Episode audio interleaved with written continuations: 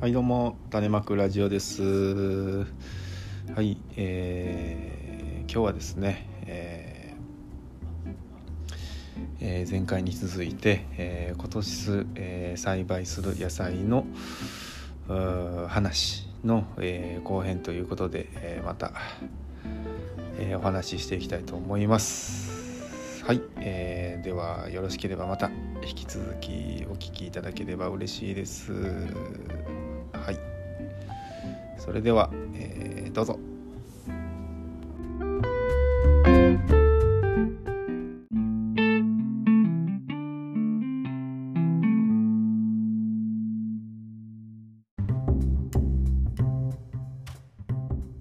はい、えー、続きまして夏野菜ですね。トマト。はいトマトですよ。もうトマト大好き。トマトはねあのー、本当にねもう大好きでねもう大玉トマトが特に好きなんですけどまあ難しい。まあ難しいです。うん病気がやっぱりすごく出る。そうそのトマトでねあの病気があって青枯れ病っていうのがあるんですよ。もうもう字そのままなんですけど青い枯れる病気って書いて青枯れ病っていうんですけどね。トマトっていうのはねその病気がよう出るんですよ。うん、で特に暑くなってくるとねその青枯れ病の細菌っていうのがあの暑くなってくると活発に動き出すので雨降ってまあ梅雨の時期とかですねほんまそれこそ。雨降った後にこう暑い日が続いたりすると一気に病気がブッと出てもう文字通り青いまま枯れていくんですよ。そうするともうねあのどんどんどんどん蔓延していっちゃうっていうような感じでね。うーん。なかなかね難しいんですけど。でまあ去年で言ったらねその青枯れ病が、まあ、出てきた頃にまたビニールハウスに突き破ってねイノシシが入ってきたんででそれでもうトマト全滅ですよ。うんなかなかねあのー、難しい難しいですしちょっとね対策をまあいろんな方面でやっていかないといけないんでこううん大変ではあるんですけど、まあ、うちとしてはねなんかこうトマトをね中心にねこうスローファームといったらトマトって言ってもらえるようになれたらいいなっていうふうにして思うぐらいちょっと大好きな野菜一番こう力を込めた野菜でもありますね。うん、でもね本当に美味しいんでこれがねできたら本当にたくさんの人に食べてもらえたらなっていうふうにして思います。はい。がトマトですね。はい。で続きましてナスですね。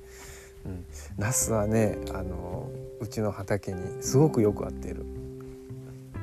ん、すごいいいナスがよう取れるんですよね。うん。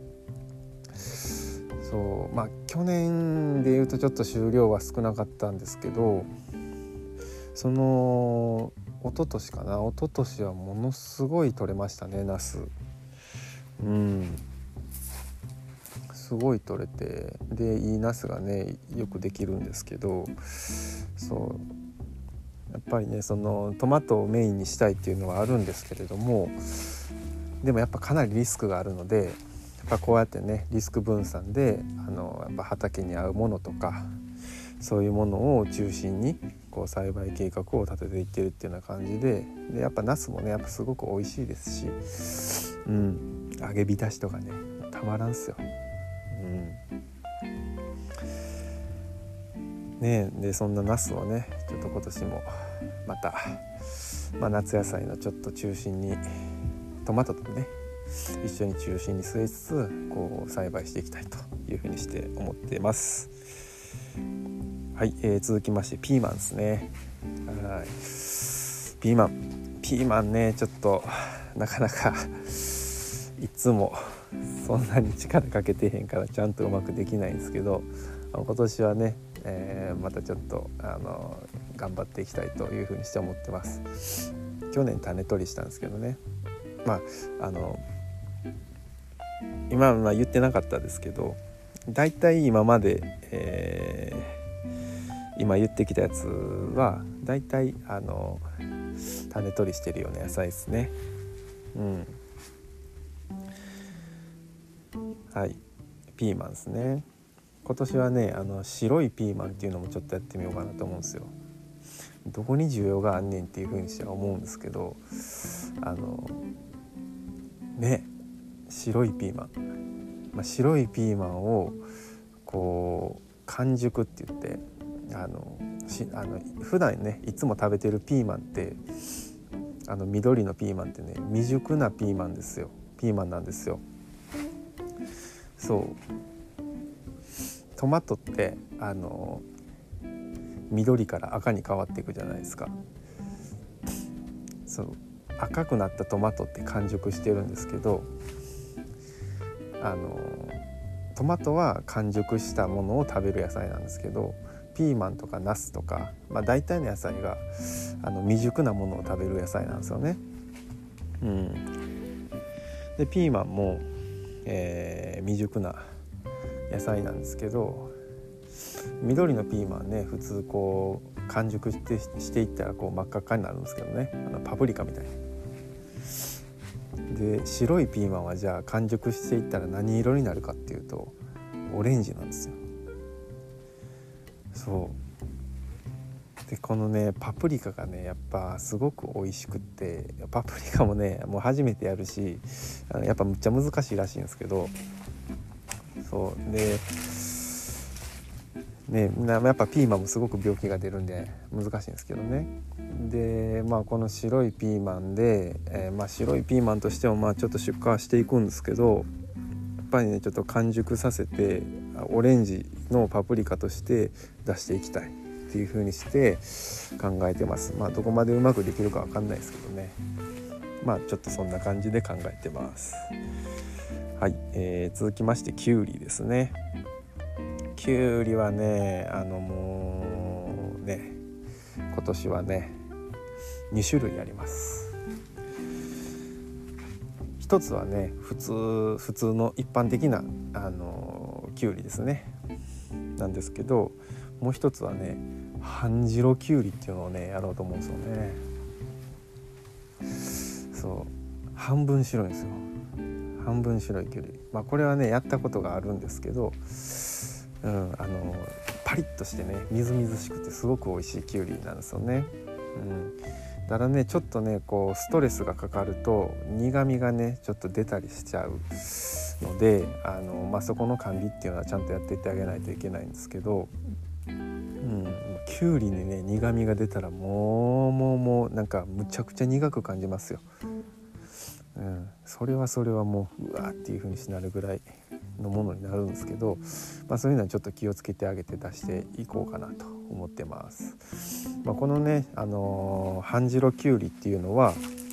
あの普段やってる普通のきゅうりと比べると、えー、ちょっとね、えー、寒さ寒さね暑さか。暑さに強いのかな、うん、暑さが得意で暑いのが。そうそう。こう河南系きゅうりっていうんですけど。そうなんかそんなんでねあのちょっと春先に出すきゅうりと夏から秋にかけて出していくきゅうりっていうのとこう分けてね、えー、やっていこうかというふうにして思ってます。はい、えー、続きまして、えー、かぼちゃですね。かぼちゃ。これはねかぼちゃはねあのーたくさんやろうかなと思ってます。というのもこれもね保存が効くんですよ。当時かぼちゃをねたくさんやろうかなと思ってます。かぼちゃもねすごいあのー、甘みがのってねもうむちゃくちゃ美味しいんですけど今年も去年か去年もいっぱい食べましたねかぼちゃ。あかぼちゃのポタージュにしたり、まあ、うちは主に天ぷらにしてよく食べてたかな。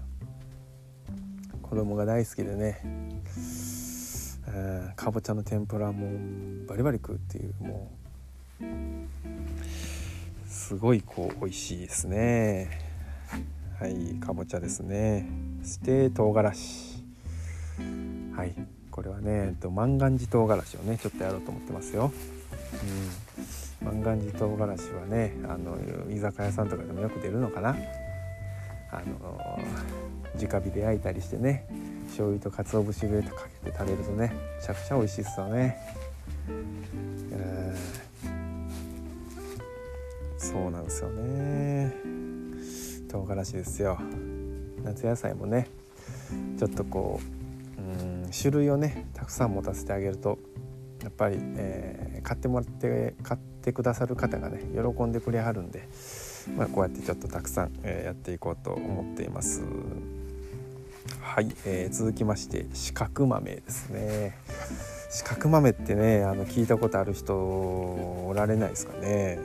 まあ、あんまりこうね普通にスーパーで出回ってないような野菜ではあるんですけど、まあ、沖縄の野菜ですね。うん。そうウリズンって言ったりするんですけどこのね四角豆がね美味しい。ものすごい美味しいんですよ。なんかこう味っていう味ってあんまりそうそんなないないような感じなんですけど食感がねもうコリコリコリコリしてるもうなんか何個作ってるみたいな感じの、ま、豆なんですけどこれがねまたね、うん、肉料理とのねすごく相性がよくって一緒に炒めてあげたりしてもすんごい美味しいですし、うん、あのうちはねまああのかぼちゃと一緒なんですけどもう天ぷらによくします。天ぷらがねもうバーチクソうまくて、うん、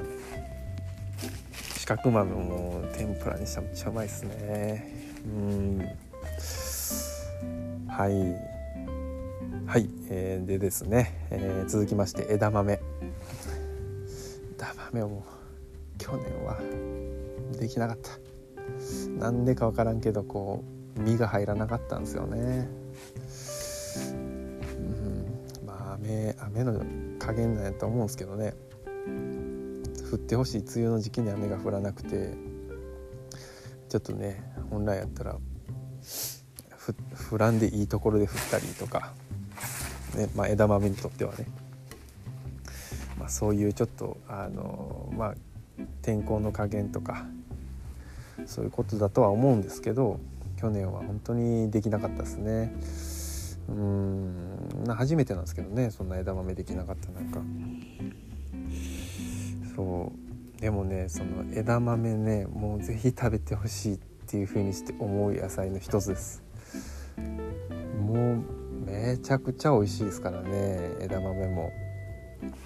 うちはねあの茶豆をねやってるんですけどそうあの品種の名前がねあの越後ハニーっていうようなね名前の茶豆なんですよね。もう名前の通りめちゃくちゃこう初糖成分っていうんですか？が高くて甘い。甘くて香りが良くてもうこれもう止まらんすね。普通に塩茹でして食べても美味しいですしにんにくとねベーコンとね、えー、オリーブオイルでガー炒めてねあのご飯にね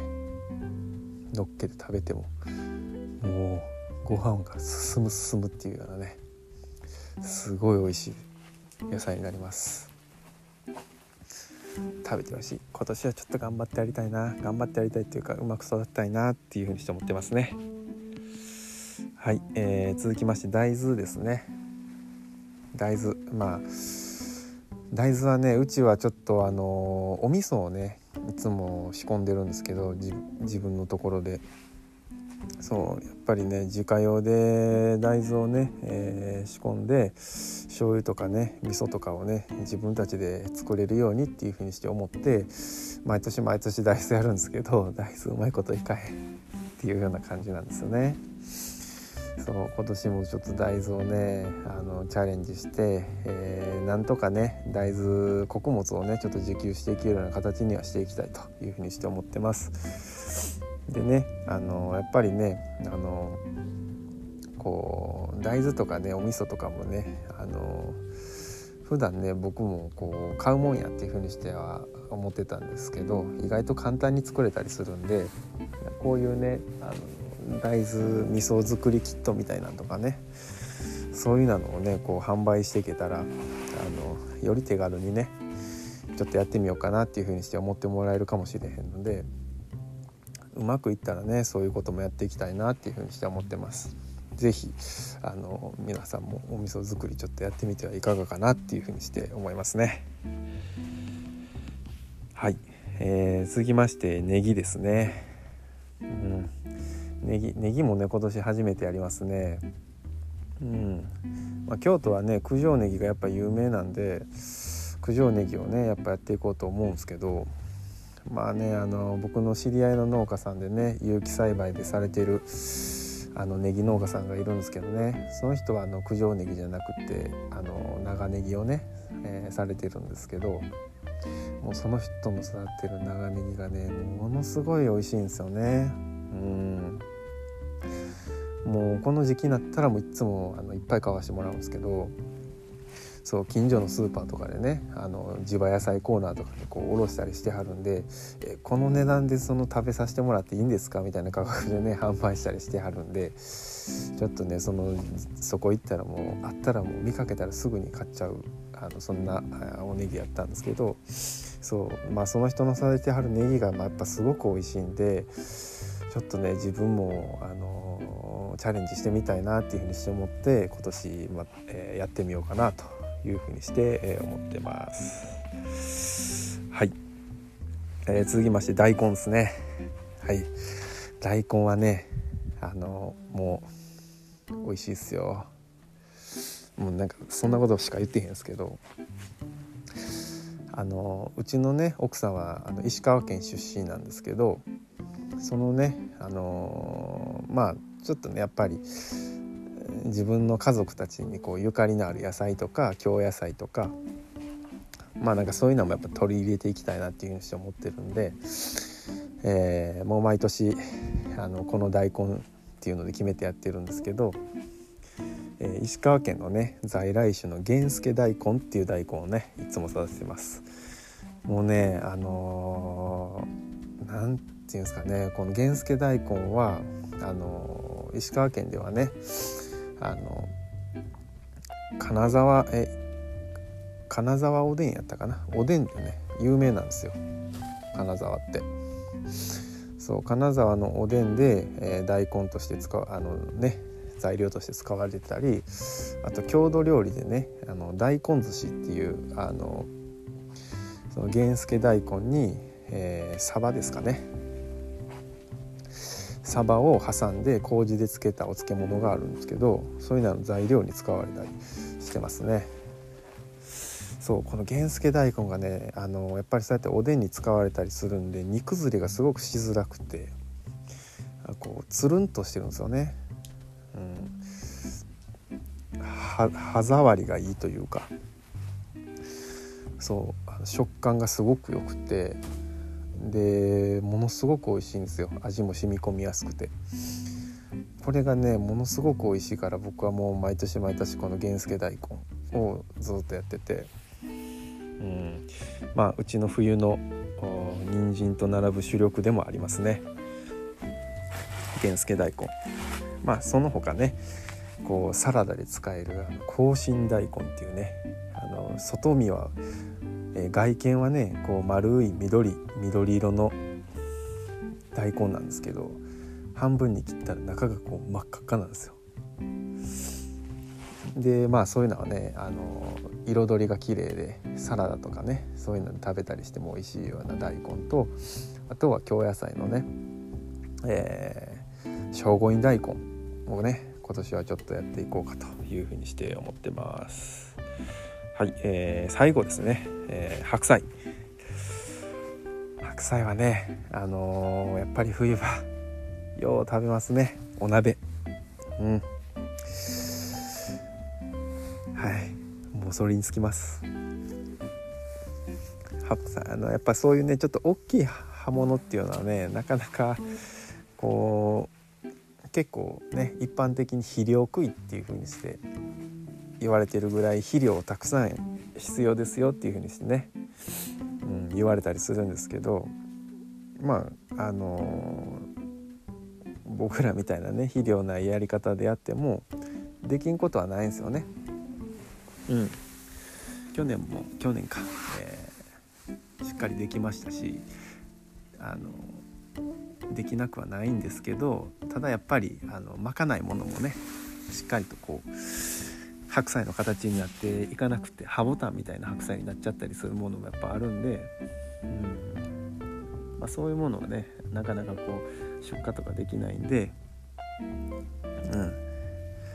まあ、それを大々的にやるとちょっとやっぱリスクが高いからあんまりたくさんはやらないんですけどやっぱりねでも冬になったらやっぱ白菜食べたくなるんで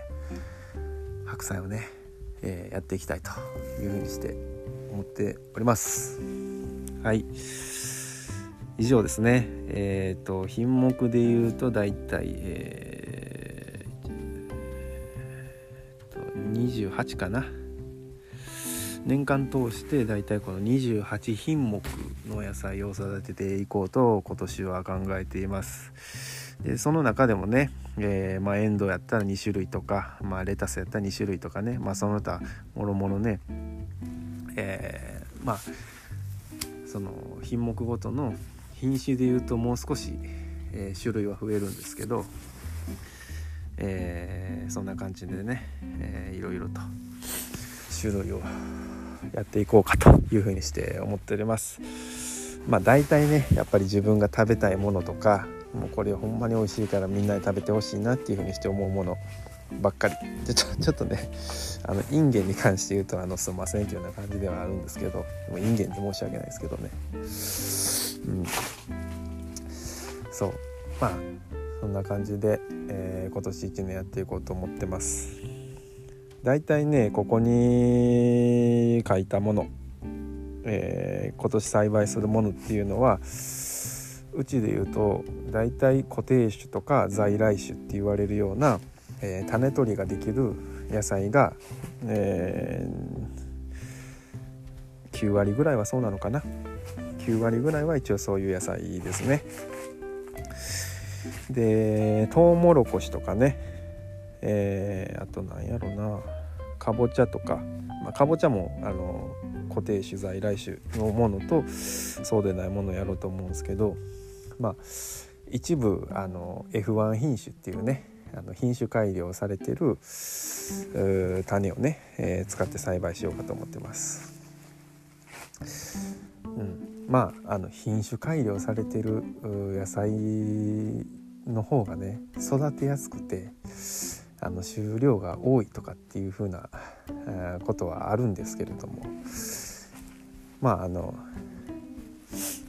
種代が高いっていうのもねやっぱりあって。うん。そうそうそう。でもまああのー、よくできるんですよ。収量性もよくって。うん。でものによってやっぱすごく美味しいものもすごくありますしトウモロコシなんかでいうとねやっぱあの品種改良されたやつの方が美味しいなっていうふうにして僕は思うからトウモロコシはそっちを使ってるんですけど、うん、じゃあなんであの9割ぐらい育ててる固定種在来種ばっかり、えー、育ててるのっていうのはまた改めてちょっとお話しさせて、え、もらいます。はい、えー、というような感じでね、えー、今年1年もまた明日からしっかりとスタートしていきますので実りある年にねしていけるように、えー、頑張っていきたいと思います。えー、っとですね。はい。めちゃくちゃ長くなってしまいましたが、えー、これで終わりたいと思います。最後まで聞いてくださってありがとうございました。それではまた。さよなら。